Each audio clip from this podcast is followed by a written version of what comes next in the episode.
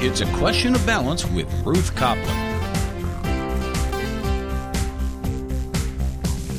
Featuring stimulating, in depth interviews with special guests from all areas of the arts. And now, here's your host for It's a Question of Balance, Ruth Copland.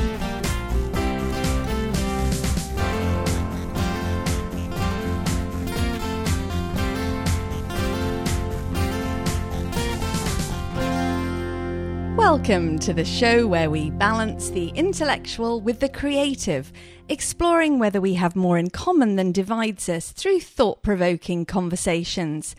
For the topic hour, I go out and about and talk to people on the street about a wide variety of different subjects that affect us all, both locally and globally. And for this, the Arts Hour, I interview local, national, and international guests from all areas of the arts. And I combine a debate topic with an arts interview because I feel discussion and creativity are two of the most vital ways we engage with the world. This week, as my special guest from the arts, I'm pleased to be interviewing Randall Munroe, cartoonist, webcomic artist, former NASA roboticist, and writer. Randall is the New York Times bestselling author of the books What If and Thing Explainer, which are mega blockbusters. What If spent 64 weeks on the New York Times bestseller list, and Thing Explainer sold over a million copies worldwide. Randall is also the Hugo Award winning creator of the cultural phenomenon XKCD, an online comic. The comic defies genre, covering romance, science, maths, pop culture, and more. The comic has a gentle humour, kindness, and poignancy to it, as well as delivering scientific information in a highly interesting form, which has led to a dedicated fan base with millions of fans visiting the XKCD website to read the latest comic strip and also Randall's blog, What If? Celebrity fans include Bill Gates, Serena Williams, Neil Gaiman, and previous guest of this show, Andy Weir, author of The Martian. Randall's legion of fans have been eagerly awaiting a new book, and it has now arrived in the form of How To Absurd Scientific Advice for Common Real World Problems, an entirely original new work with never before seen material. If you're listening in the Santa Cruz area, Randall Munroe is going to be here on September 11th for a special Bookshop Santa Cruz event. So if you enjoy my interview with Randall, you have a great opportunity to see him in person and get your book signed. He'll be in conversation with another guest of this show, the talented Cory Doctorow. So you can get more information at bookshopsantacruz.com. Right now, Randall is here with us. Welcome to the show, Randall. Uh, hi, Ruth. It's great to be here. So, you have a wonderful, creative way of combining science and art in your books and your comic. I- I'm wondering if you can remember the first time that art had a deep effect on you, whether it was a piece of writing, a book, music, a comic, or some other kind of art, where you felt the ability of art to affect us beyond just entertaining us. Um, I think I one of the things that really made a big impression on me when I was little was uh, the the big book uh, The Way Things Work. I think by David Macaulay, if, if mm. I've got that right. Where there was it was a, a huge tome of illustrations of how like everyday objects uh, how they worked, but it was illustrated with um, lots of little details of showing, you know, here's how a wine bottle opener or nail clippers work, but it, they showed little mammoths pulling on things and pushing them, and it mm. um, made it seem very real to me. You know, it it wasn't just a schematic; it was a diagram showing a real thing that you could push or pull. Hmm. Ah, interesting. And I know you also. I've read that you really liked um, the Calvin and Hobbes comics too when you were growing yeah. up. Is that right? Oh yeah, yeah. I can I can't even remember the first uh, the very first Calvin Hobbes comics I ever read uh, comic I ever read, which was from the first collection. I found it on a bookshelf and I didn't even know what comics were. And I remember it took me a little bit to figure out that the words in the little balloons above the characters were things that each character was saying. Um, but oh, once interesting. I figured that out, I was hooked. Yeah, that's true. Actually, if no one tells you that, it's you would have to sort of think, "Huh, hang on a minute, what's what's going on there?" Yeah. I hadn't thought about that. That's a good well, example. Yeah, I, mean, I don't remember exactly. You know, it was, but it was. I remember. I remember reading those first words, and then it's about Calvin saying he's off to catch his tiger to check his tiger trap. Yeah. And figuring out, oh, it's this little kid. He's telling his dad this. You know.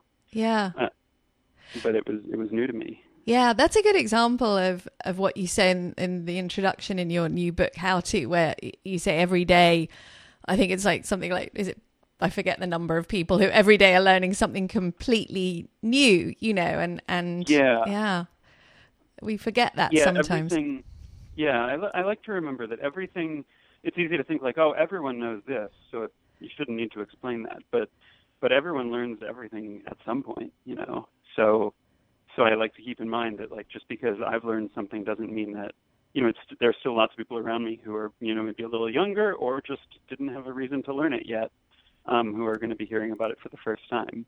Yeah, and I think life is very much more interesting if you're always open to learning even tiny things. I mean i find myself thinking you know like i don't know doing something in the kitchen for somehow i think of a new way to do something i've done every day for the whole of my life. And i'm like wow, that's so cool. I just, you know, have kind of improved on whatever this small task was. I just, I don't know. Yeah. I find, I find it nice to be curious about things. Oh, absolutely. And then sometimes I, I think, oh, this is a new way to, this is, this might be a better way to do this. And then like, you know, 10 seconds later, I've spilled boiling water everywhere or broken a glass, and I'm oh, that's why people don't do it that way. Now I understand. So it's yeah. a learning experience either way. That too. That too. Yeah.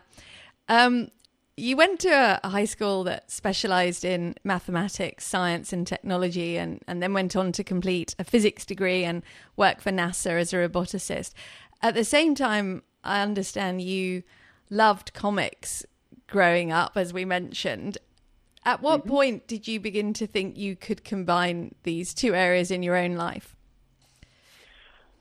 Um, it wasn't really until much later because I read when I first discovered, you know, Calvin Hobbes and comics. I remember thinking like, oh, hey, this would be a great job if you could draw cartoons. You could just sit at home all day in your pajamas, draw cartoons, and then they'd go all around the world, and people would, you know, read them and laugh at them. But then I, I realized like well, I don't know how to write jokes, you know, I, I and and I don't know how to draw. So that seems like two pretty big strikes against that career. um, right. But what I did a lot of in school was doodling in my notebooks. Mm. So I would get homework or you know have a have a notebook where I was supposed to be taking notes, and I would just draw.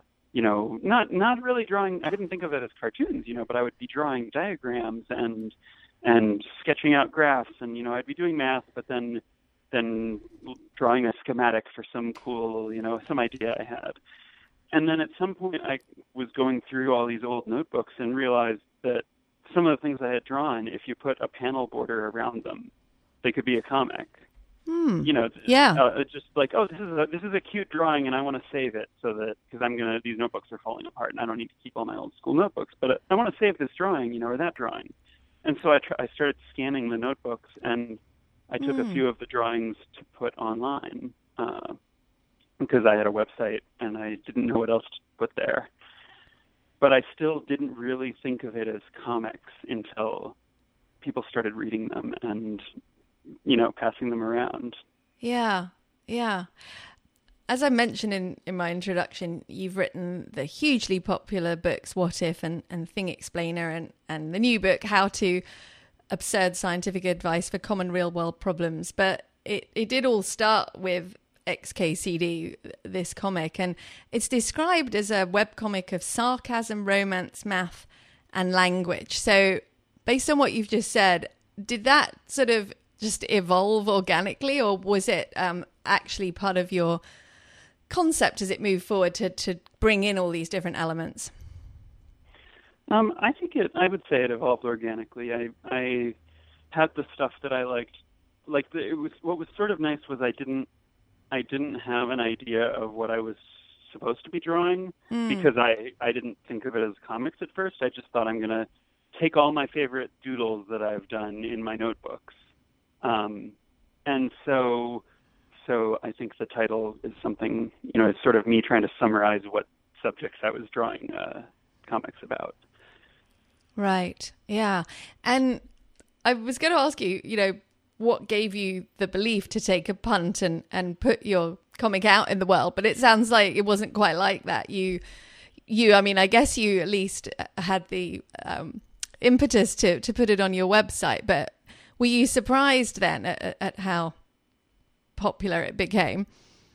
Um, yeah, absolutely. I I put up some of these comics. I think originally I didn't even have a website that you could browse. There was just like a folder of images, hmm. and I was just sharing it so you know I could send them to friends or something.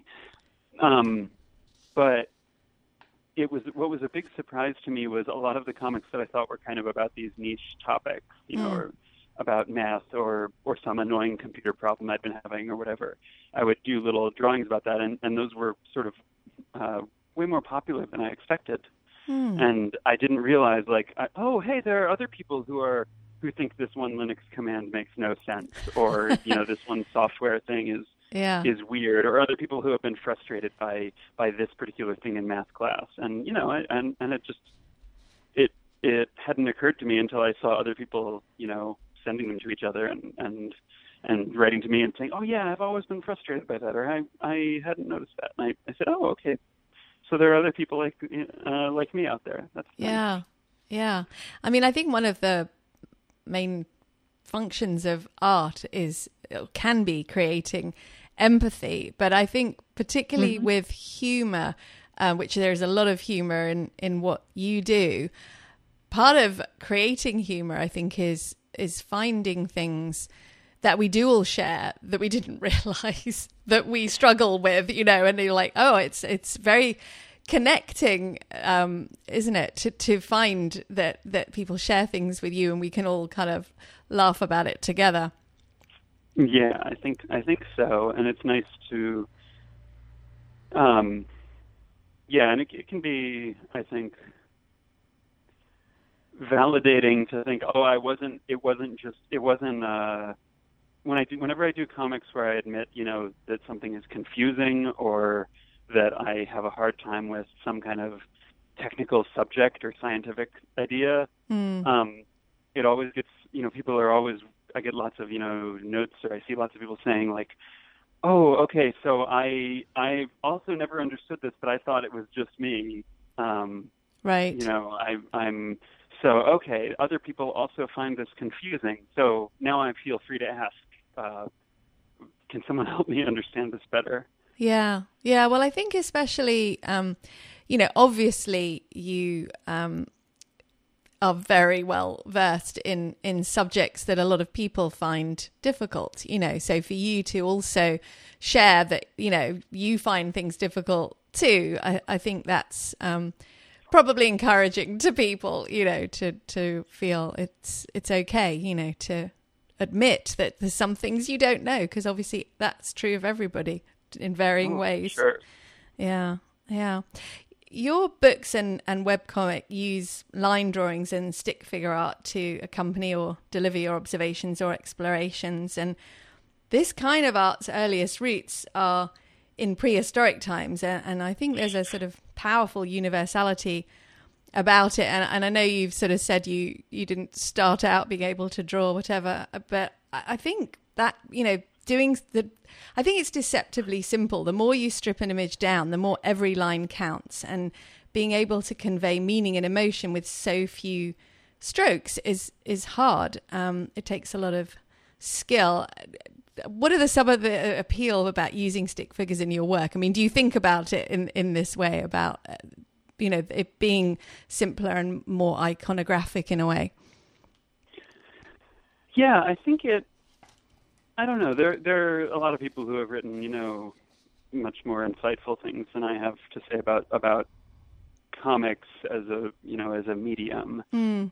Um, there you know it's it's certainly it's really true you can strip away uh, details that aren't important, mm-hmm. and it mm-hmm. lets you focus on the things that are important. Sort of like how you know what floor sign it doesn't have a detailed drawing of a person who's got a T-shirt on that says things on it, who's wearing headphones, holding a flyer for something. You know, you don't there, you don't put in all these details. Yeah. It's just a simple silhouette of a person because all you need to know is that there's a person slipping. Yeah. And it lets you focus on that and not be distracted. And so, you know, and so stick figures and, and a lot of comics in general can take advantage of that. Um, you know, but some some of them are are really lushly illustrated, and you know, you just make use of of different kinds of art to do different things. Um, but yeah, I think you know, partly because of the the constraints of like newspaper printing, there are a lot of comics that that some of you know some of the best comics from the newspaper, you know, the the the mid to late 20th century that I grew up reading, um, things like Peanuts would do uh, a whole lot with just a few lines, and you know, yeah. there, there were these simple little figures, but but that yeah, that did just make every line count more. Um, but in my case, I think I, you know, I started out drawing stick figures as a little kid, and then and then just uh, uh, stuck with it. Yeah. so sometimes, you know, I'll be like, well, how do I draw a stick figure who is, you know, turning around but also about to step in the other direction? You know, that can be Yeah. a challenge. But yeah. but I'm I'm just amazed by people who can draw, you know, uh, uh, much more realistic cartoons of someone doing that, which I think, you know, it is hard to make a stick figure do those things, but I feel like it's so much harder to draw the way uh, a lot of other people do. I think, well, I think they're really different. I, I, Yeah, I think, you know, you could find somebody who can, you know, draw really, um, you know, realistically or, or whatever, and they wouldn't be able to do a really stripped down comic. Like one of my favorite um, authors and artists is Tove Jansson. I don't know if you're familiar with the Moomin books Mm-hmm. I, at all. I am. Those are so wonderful. Yeah, I just I'm adore them. And I'm reading. I bought. A, there's a whole collection now of all the the comic strips that she and her brother did. And Mm-hmm. anyway, I I frequently look at them and just look, and and it's so simple, and yet there's this really complex emotion coming out of the you know. And I think you know I I've seen that in your drawings too, um, and it's even more interesting because your drawings don't have faces most of them do they, they and so you haven't even got that kind of expression and yet there's still emotion and and you you know you know what's happening so i do think it's a it's a, a real skill i don't know if i would rank it you know it's um Oh well, thank you. Yeah. and um i think also you know your books obviously have a lot more uh, written information a lot you know more scientific um information and and equations and things like that but I do think you know words and images combined affect us differently than either alone, um, particularly for a lot of people are more visual thinkers. Were you giving any thought to that when you started out, perhaps particularly with the, with the books? Or, or you mentioned, you know, when you were young, you had that book you liked that had images in it. I mean, did it just come naturally to you to present things in this way? I think so. I think more more even than um, than those books. What what I always was attracted to is were like maps and Mm. charts of things. Mm. And in physics, very often you would be graphing. You you know you take you'd have some complicated equation, but you could also graph it and look at you know the equation in a kind of different form. Mm, and I was always very big on graphs. I always liked seeing um, because I felt like when it was when it was equations, I had to kind of squint at them and and work out all the parts of it and figure out Yeah. okay, well that means that if this goes up, this goes down.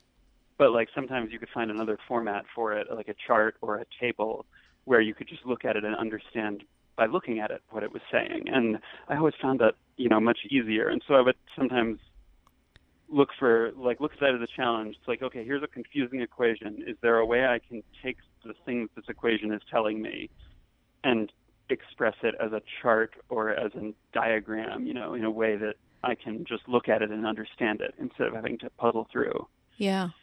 Yeah. And so I really liked doing kind of, I guess what you might call it, you know, the infographics or Mm, yeah. or charts of things, and and I kind of like the challenge of trying to trying and, and like trying to take a whole bunch of information that I'm trying to understand and arrange it on a big sheet and and make sense of it all. Yeah. And so I I really like making that kind of thing. Yeah. Um, Yeah. and then so it's natural, you know, when I'm when I'm writing about something, sometimes I'm like, I could now spend a while describing this shape, you know, or I could just draw and show what it looks like, and then we can move on. Yeah, yeah, that's really true.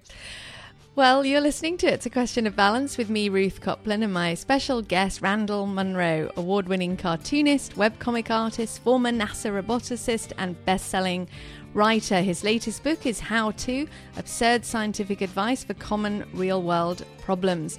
We're going to break now, but we'll be back with more information after these messages.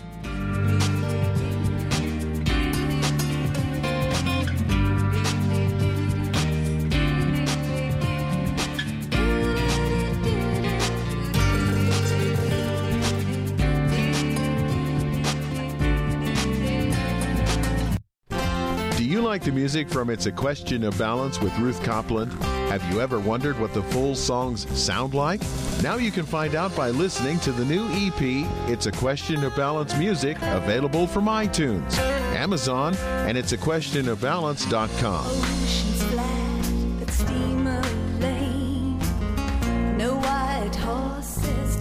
Play the game. And I wish I about you in the rain. Did I or didn't I say it's forever? Well, I know I said it, babe, it just goes nowhere. Well, we can do the things we want, we can do the things we like. But if we're taking all the time, well, I just don't think that it's right.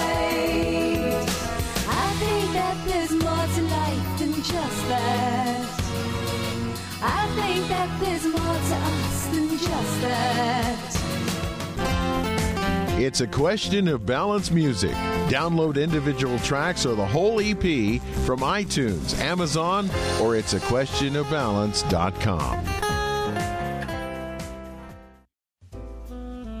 Hi, I'm Casey, and I'm the second generation owner of Bookshop Santa Cruz. We pride ourselves on being Santa Cruz's community bookstore we feature an extensive selection of new and used books, children's books and toys, gifts, cards, magazines, and games. Our knowledgeable booksellers can help you find just the right book or gift. We hope you can join us for our author events each week featuring best selling authors and books of local interest. And if you can't get downtown, our website has over 3.2 million titles which ship directly to your home. We even have experts on site to help you publish your own book or family history. Come visit us downtown or at our website, bookshopsantacruz.com. Bookshop Santa Cruz has been an independent bookseller for over half a century in the community we love. Visit Bookshop Santa Cruz downtown. We love our customers and the books that make it all possible. Bookshop Santa Cruz, online and in downtown Santa Cruz.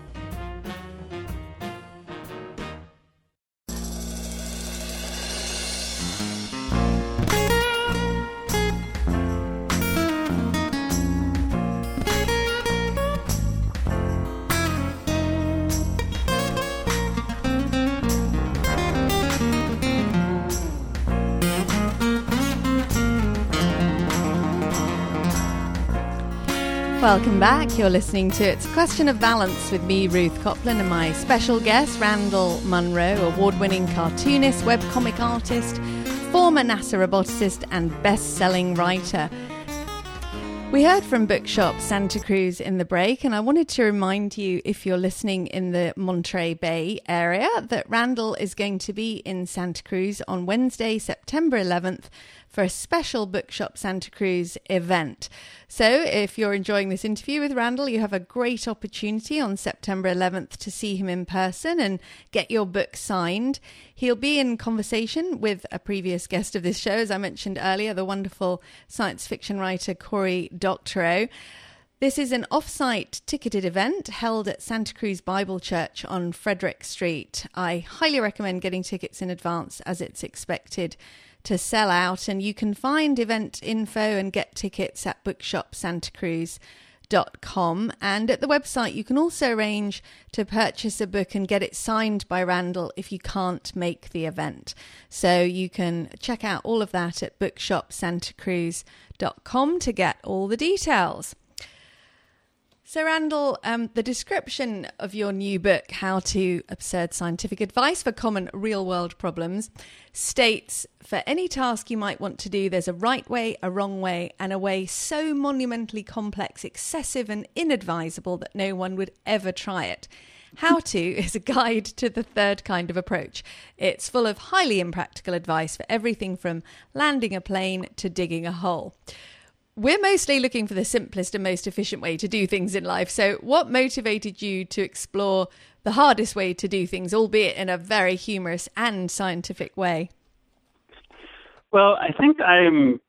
I feel like I'm naturally inclined to always pick out the most complicated way of doing things, but use, usually because I've convinced myself that it'll somehow be simpler. Um, you know, I'll come up with some incredibly and say, no, but once I get this working, it'll save time in the long run. But then, like everyone else who's doing the task will will have finished it, doing it the the other way, and I'll still be trying to get my complicated way working. Right. Um, but I think I think that exploring bad ways of doing things, for one thing, can just be a lot of fun. Um, you can learn a lot uh, from trying to do something uh, something the wrong way or something the complicated way and sometimes it's it's hard to tell what's a bad idea until you uh, until you try it. Mm. Like like putting a, a mold on an infected cut sounds like a you know the worst idea imaginable, but it turned out to you know uh, to revolutionize medicine because uh, when we discovered antibiotics. Right. So like if you just yeah. described it to someone who didn't know about them, they'd say, okay, well that sounds like a terrible idea. Yeah. Yeah, that's true. I um, interviewed thought leader and godmother of Silicon Valley, Esther Wojcicki, recently. And one of the things she feels is very important for us to learn as kids is the value of failing as a hugely productive learning process. And mm-hmm. unfortunately, I, I, don't think it, it's that common to be taught this. And instead, there's often shame associated with not knowing or getting things wrong. And so, with a how to looking at inadvisable ideas, you've sort of mentioned how you know something that you may not think was the the thing to do may work out. So I wondered whether you had any um, interest in also doing the book of, of kind of demonstrating that. I think, particularly in science, especially, it, it, there's a lot of failing, isn't it? I mean, in inverted commas, because we should probably think of a different word, but not finding the solution straight away. Yeah, I think I think it's really good. Um, I think one of the really fun things about science and about about math is that you can you can ask physics all kinds of questions, and physics, you know, doesn't it doesn't like demand to know why you want to know that. You know, you can say how many calories are there in a uh, uh, you know uh, a cubic mile of honey, and you can just sit down and calculate that number. Like, did you need to know it? Maybe, maybe not. But um, but I like that you can find out. Um, and so it's it's fun to I think, have the freedom to explore some of these weird avenues without mm. worrying about whether it makes you look stupid or not. You know, without worrying about uh, whether it's the best way of doing things or not. And and and sometimes, yeah, the solutions, the the ideas that that seemed silly end up teaching you something interesting or taking you in some interesting direction that you weren't expecting, or just giving you an idea for a solution that's better. Yeah, yeah. And I think, you know, one of the key things in life to achieving whatever it is you want to achieve it is passion and if you can follow your passion with something you know even if it seems weird you, you can learn some really interesting things that way that you you wouldn't learn with something dull can't you too mm, yeah, I think so. Yeah. The book starts with how to jump really high and ends with how to dispose of this book while passing mm. through the most convoluted ways to cross a river, be on time, blow out candles, and, and many more. How did you decide which how to's to include in the book? Well, there are some some things I started with a common household task that you know something that I've dealt with, and I've been frustrated and thought, isn't there an easier way to do this? Like mm. moving. Right. You know, it, moving just takes packing up all your stuff, putting it in boxes, like every part of a move takes more time and more energy and more attention than you think it's going to. Yeah. And so I said, okay, well, I'm going to sit down and work out, you know, try to come up with some other ideas for how to save time. And then, and then even if they're obviously not really a good idea, like attaching jet engines to your house to make it hover and uh, fly to your new destination, even if they're not, not good ideas, maybe I'll learn something interesting about jet engines. And then in other cases, I learned, uh, I would come across some interesting research or learn something interesting that then I thought, okay, how could I apply this to everyday life? Um, like uh, there's a there's a fantastic paper which I mentioned about uh, where some seismologists in uh, in Barcelona, I think, were discovered that their seismographic instruments could detect a Bruce Springsteen concert ha- happening at the city center nearby. and they found that they could even tell which songs were playing based on the beat that people were dancing to through the vibrations coming through the ground. And I just thought that was one of the coolest studies. And so, you know, I, I, I put in a, a little illustration showing people here's how to listen to music from very far away, you know. That's funny. And I think, you know, humor also is I don't know. I, I think it when when you're dealing with serious stuff, which, like I said, for a lot of people, you know, like math equations and things can like instantly make your mind just shut down. Um, having the humor, I think it, it keeps you sort of open. You know, is that part of why you use it, or is it just you like to, to sort of look at things in a fun way? I think I like. I think that to me, the math on its own isn't really interesting to me or Mm. you know like i i don't I, I feel like i'm just as frustrated as you know the next person by by working through a page of equations or something but what Mm. the reason i i i do it is i really like the answers that it gets me to and the you Mm. know Yeah. the fact that it lets me take these ridiculous scenarios and actually find out here's what would happen if you did this Yeah. you know and that's so to me it's it's it's not that i put in the humor to try to make it more interesting you know to to sneak in this thing that i find interesting that other people don't it's that like i'm i feel like i'm interested in it for like the same reason i think other people should you know that that it's not not that i enjoy numbers for their own sake but it's there's all this cool stuff you can learn about you know using Yeah. them Yeah, yeah.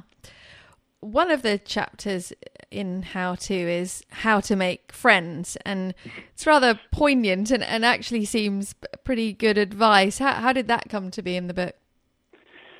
Well, it's funny. I think I I think I wrote that chapter uh, um,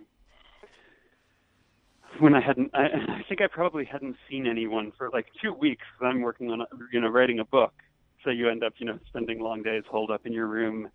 Um, and so I thought at some point I thought maybe I'm not the best person to write this chapter because I haven't done a good job of seeing anyone recently. Um, but on the other hand, I did write a whole chapter on how to ski, and I've still to this day never put on a pair of skis.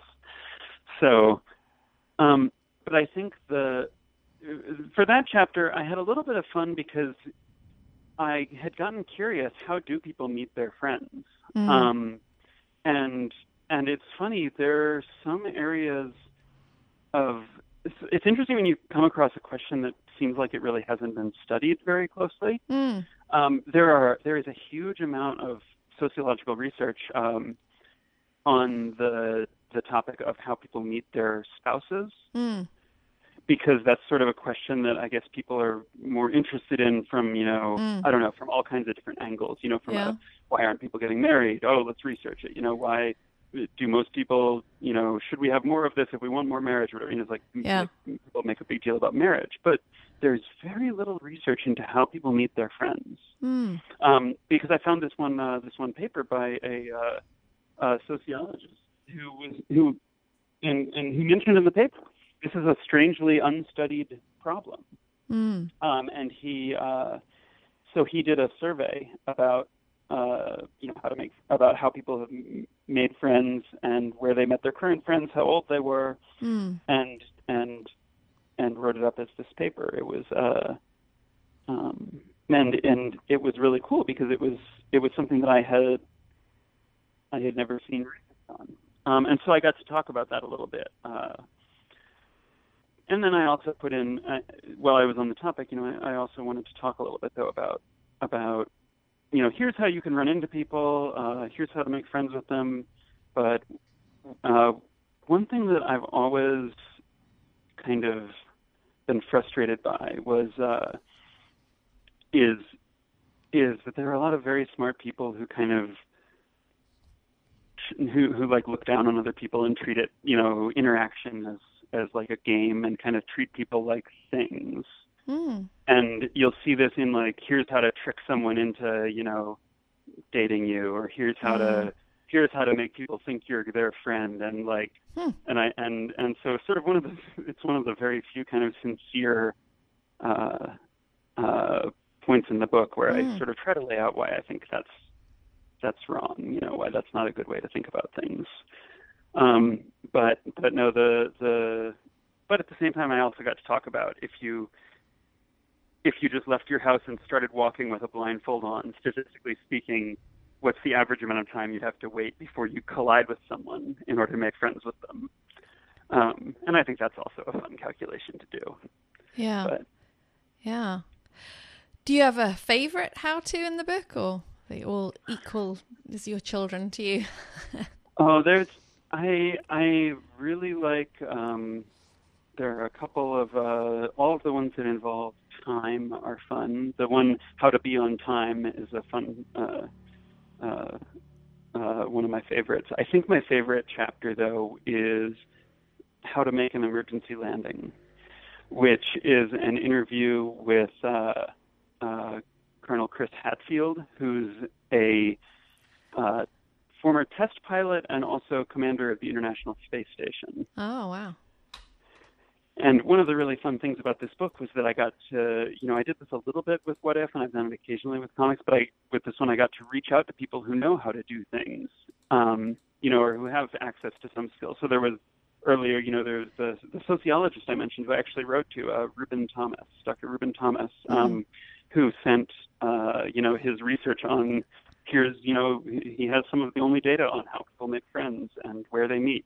Um, and then I got to talk to Colonel Hadfield about uh, how to land a plane, you know, how to do an emergency landing. And it was uh, it was it was a really fun conversation. And I was originally planning that I would write a chapter. You know, I would like with my other chapters, I would uh, uh, you know, I'd ask him questions, and I figured, you know, I was going to ask him, how do you land a plane in this scenario? How do you land a plane if your sleeve is caught in the cockpit door, but you can throw things at the controls? you know, how do you land a plane? What if you get locked out of the plane? Or, you know, how would you land on a moving train? And so my plan was to just kind of ask him questions until, and make them, you know, steadily more and more weird questions until Right. he got frustrated and hung up on me. um, but to my surprise, uh, I, I sort of didn't expect. He just answered all of them Wow. um, with no hesitation, and his Hmm. answers he just gave. Here's the answer. You know, I'm, uh, and he's you know the, the the world authority on this, and he would just, if I had that scenario, here's what I would do. And so it was, and his answers were so punchy and so much fun that I realized there was like very little I could add to them. So I just illustrated them, and I, I have it reproduced as an interview. Right. Oh, cool. Yeah. That And sounds really think the- interesting. Oh yeah, yeah. It was, and it was so much fun. The conversation was so much fun because you know, like he he he's he's an astronaut and he has that very you know, uh, very flat way of speaking. You know, very businesslike. yes. And so it took it took me a little bit to realize he was really enjoying answering these questions. but it sounded like you're just talking to air traffic control. You know, Right. You'd say, well, how would you, you know, how do you? Uh, uh, the first question I asked him was, how would you land if you had to land on a farmer's field? Um, how would you pick which crop to aim for if there was no open space? you know, do you want something Yeah. high up that will cushion the plane, or something low down to the ground that it's more like a runway? Uh huh. And he just immediately launched into an answer about how, oh yeah, when you fly small planes, that's something you think about all the time. Now, here's the crops you can land on in these situations. You need to avoid muddy fields. You can land on corn up until about the middle of June. You can blah, blah, blah. And I was, I was just like, well, I did not expect him to just answer all these questions. Right. And he's answering them in this deadpan way. So you, you're thinking, is he like totally fed up with me, or is he enjoying this? Yeah, but no, he he. I, I kept on, you know, expecting him to say, okay, well now I have to go, and you know, I would give him a moment to, okay, you know, I, I really appreciate your time. I don't want to keep you, and he was, oh no, these are fine. I, uh, I'm, I'm here as long as you need. Oh, that's great. That's great. it was it was a delight. He he was he. So I think that's my favorite chapter in the book. Yeah, like, yeah. I got him to weigh in on so many fun topics. Uh huh. Oh, that sounds really cool. You're listening to It's a Question of Balance with me, Ruth Copland, and my special guest, Randall Munroe, award winning cartoonist, webcomic artist, former NASA roboticist, and best selling writer. We've just been most recently talking about his latest book, How to Absurd Scientific Advice for Common Real World Problems. We'll be back with more conversation after these messages.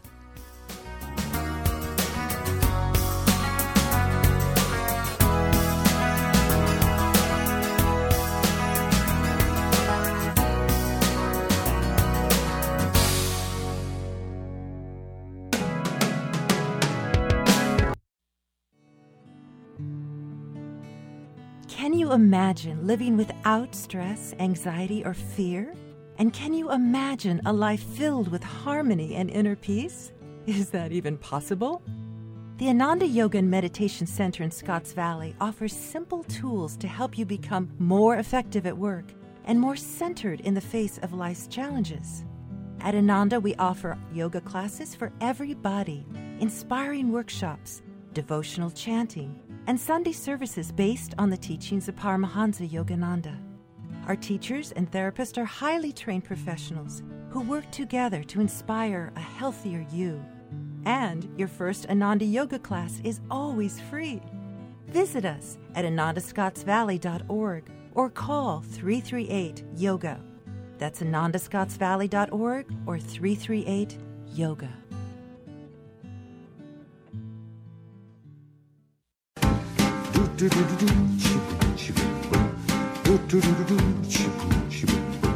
Ciao, I'm Luca from Tramonti at 528 Seabright Avenue, steps from the ocean.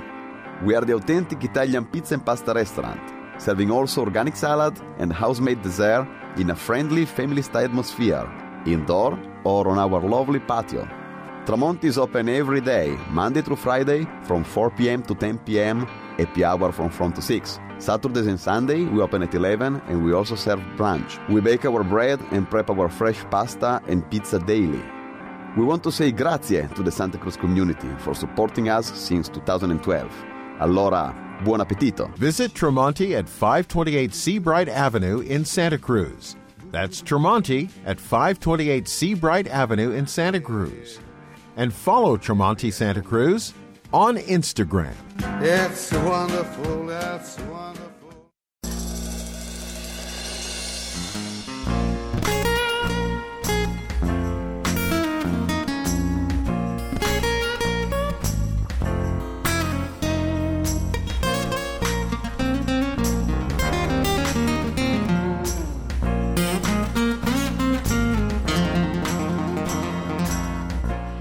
Welcome back. You're listening to It's Question of Balance with me, Ruth Copland, and my special guest, Randall Munroe. And I wanted to remind you, if you are in the Santa Cruz area, that Randall is going to be in Santa Cruz on Wednesday, September 11th, for a special Bookshop Santa Cruz event. So it's a great opportunity to see him in person and get your book signed.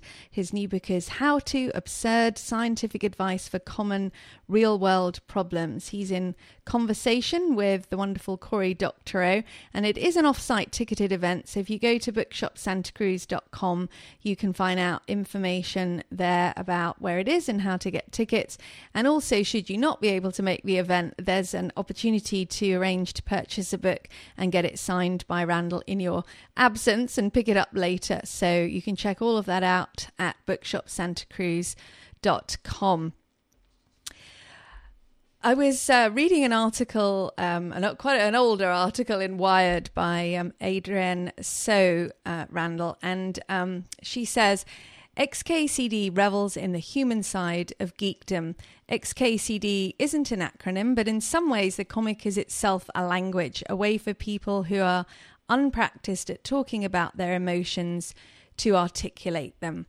I'm curious if that was part of your intent creating XKCD or, or whether that just came about as part of your creation. Um, I think that it just, uh, I think that it just came about. I would say, um, it's funny how early in the days of the internet, um, people, was there was sort of this slow process of figuring out that you could send people things kind of like a card, you mm. know, to say, here, this expresses how I feel. You know, mm. we've, we've, I feel like we've gone through a lot of different uh, iterations, mm. different versions of that as, you know, over the, the couple of decades we've been using the internet. You know, everything from, from like e-cards or whatever to sending links to comics to sending mm. around articles from the Onion to sending, you know, animated gifs and, mm. uh, and, and so I, I I was sort of surprised. You know, I, I didn't have that in mind when I was drawing my comics. You know, mm. I hmm. didn't I didn't think of it didn't think of it that way. But I think that the very best feedback that I ever get is I've occasionally had people send me uh, a note saying that they uh, that they met their future spouse by mm. sending comics back and forth, and they'll send me wedding pictures, and that's the the sweetest. Uh, you know, I can't imagine anything better than that. No, no. Oh, that's lovely. XKCD, which if listeners are interested, you can go and look at at xkcd.com, um, is described on the website as a webcomic of sarcasm, romance, math, and language. And it's a, a fairly unique combination of subject areas, one example of which is the comic strip entitled, uh, or the cartoon um, entitled Angular Momentum. Uh, a male stick figure is reclining on the bed while a female stick figure is whirling around at speed, her hair flying out as she spins. And the male figure asks, What are you doing? And the female figure responds, Spinning counterclockwise. Each turn robs the planet of angular momentum, slowing its spin the tiniest bit, lengthening the night, pushing back the dawn, giving me a little more time here with you. I'm wondering about the process of of creating comics, whether you think in a way that combines all these aspects of, of, sort of romance, poetry, science, or whether you first have an overarching focus and then the other elements come in as you create. Is there a certain way you create them, like drawing first, idea first, or whatever, or is it all just an amalgam that just comes through as you do it? Oh, I don't. I don't really know. Um, I would say. I mean, I think I'll have an idea and then try to figure out how to shave it down into a, a simple, punchy, uh, you know, something that I can present as a comic that makes sense to people, you know, even if they weren't there or didn't, you know, have all the context I had. Um, but sometimes it's as simple as, you know, I, I'll be sitting in one of those desk chairs, and and uh, like many people, just start spinning around and uh, and see how long you spin until you stop. And there's a lot of interesting physics there, and and yeah, and it's interesting to think about you're spinning and the world is spinning, and technically, in order to start spinning, you have to push off the world a little bit. So it, when you change how you're spinning, the world changes how it's spinning. Yeah, um, it's not enough to measure, but it's enough to think about. Yeah, yeah. You mentioned before about how you've enjoyed getting uh, letters from people who who've met their partner through the comic, and you seem to have a genuinely kind, understanding, and encouraging approach to romance issues. What motivated you to include this aspect in in the comic? Oh, I don't know. I mean, I think I I started off doing comics just about about whatever you know, I wasn't I wasn't intending to start drawing a comic. I was just taking all the stuff I was doodling. Yeah. So it's sort of just a slice of all the things that are yeah. that are on my mind or all the things that I I'm trying to express at any given time. Yeah. Yeah. In an interview I read that you did, I think it was about 13 years ago, you, you said that the good thing about being an internet celebrity is that no one knows you. You can go outside and, and be normal. I'm wondering if that's still the case best-selling books and a and a Hugo Award later, and and whether there's been any challenge to not start believing the hype about yourself and staying grounded. Two different two-part oh, question. I, um, I I don't know. I think I think that it's still even things that like everyone watches this or you know everyone does this still still you know, there are so many different things out there that you know, and like I, I, I still, You can still be anonymous. that like every, every you know everything is kind of a niche interest almost There are very These days, yeah. we all Yeah. that we all consume or all you know but then like everyone thinks that oh yeah all of my friends read this so everyone must read this and i always try to keep a little bit of perspective like you know even though i have a lot of people who might read my comic i don't it, it seems presumptuous to think like oh yeah well everyone reads this and i don't know i try not i feel like it's really easy to um let to to you know to let positive feedback kind of make you think, oh yeah, well I have the answers for everything, and and and then and then kind of uh, go online and and the internet then lets you just broadcast everything to to everyone. Oh well, here's this thing that happened. Well, I know what to think of it, and I'm gonna you know lay out my opinions here, and then and that just seems to go wrong routinely. Uh, Yeah. so I try to I try to I, I don't know I try I try not to I really try not to think about that too much about the about you know how many people are reading my website right now how many people because it just seems like it, it it's only going to mess with you Yes, yeah. Well, I think it does, but I think it can be a trap to fall into to start kind of. I think it was Meg Ryan years ago. She said she, you know, once you uh, have a certain level of of public, uh, you know, being aware of you, you can start living from the outside in instead of the inside out. And I, I think that is the challenge. And I think you do have to have some conscious awareness of, like you're saying, you do of of. um making sure you, you keep uh, an eye on that, you know, because it's pretty yeah quite easy to do, I think. Well, one of the nice, I mean, one of the nice things about writing and about the internet is that it, it all, you know, it seems like, like uh, uh, there's a little bit of distance. You know, it's like I'll, I'll draw a yeah. comic, and I know people are reading it out there, but I, you know, it's it. I can't. I don't see it. I have to look at you know the web server activity or look at you know people who are posting things, but I have to sort of seek it out a little bit more. Yeah, And yeah, I think that's that help. That's yeah, I think that that makes it a little. That's a little bit. Uh, can be healthier. Yeah, yeah. It happened a while ago now, but uh, when I was doing some research on you, I, I was enchanted to read about a comic strip you created where a character's dream girl gives a time, date, and coordinates in the future where she'll appear. And in the comic, you state that wanting something doesn't make it real and, and nothing happens. But the coordinates actually pointed to a real future date, time, and place in, in Massachusetts. And, and nearly a thousand fans turned up there from as far away as Canada and the UK. And then you actually appeared yourself and announced maybe wanting something does make it real. And this kind of thing emphasizes, I think, the kind of simple joys and fun to be had in life, you know, through adventuring and connection. I'm wondering though, when you wrote this strip, did you always intend to be at that place at the given time?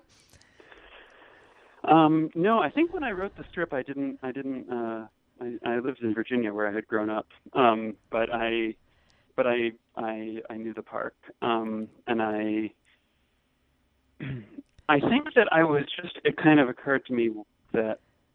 Uh, it would be interesting to see what would happen if you put coordinates of a real place and time. Right. You know, it's, you're not organizing an event, you're not doing anything, but but if you just Yeah. um, put this out there, what would happen? And I mean, I didn't know what people would do. So was you were pretty surprised there were that many didn't people. expect that many people to show up.